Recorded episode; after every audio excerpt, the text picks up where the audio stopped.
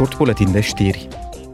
Adunarea parlamentară Euronest se întâlnește la Chișinău, în Moldova, pentru cea de a 10-a sa sesiune ordinară.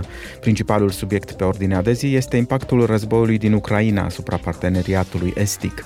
Adunarea, formată din 60 de eurodeputați și câte 10 membri din Armenia, Azerbaidjan, Georgia, Moldova și Ucraina, va lua sfârșit astăzi.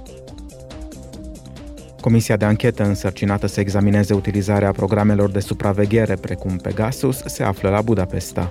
Eurodeputații află mai multe informații despre acuzațiile de abuz la adresa programelor care vizează jurnaliști, opoziția politică și societatea civilă. Deputații se vor întâlni cu conducerea Comisiei pentru Securitate Națională a Adunării Naționale a Ungariei, cu președintele Autorității Naționale pentru Protecția Datelor și Libertatea Informației, precum și cu jurnaliști și ONG-uri.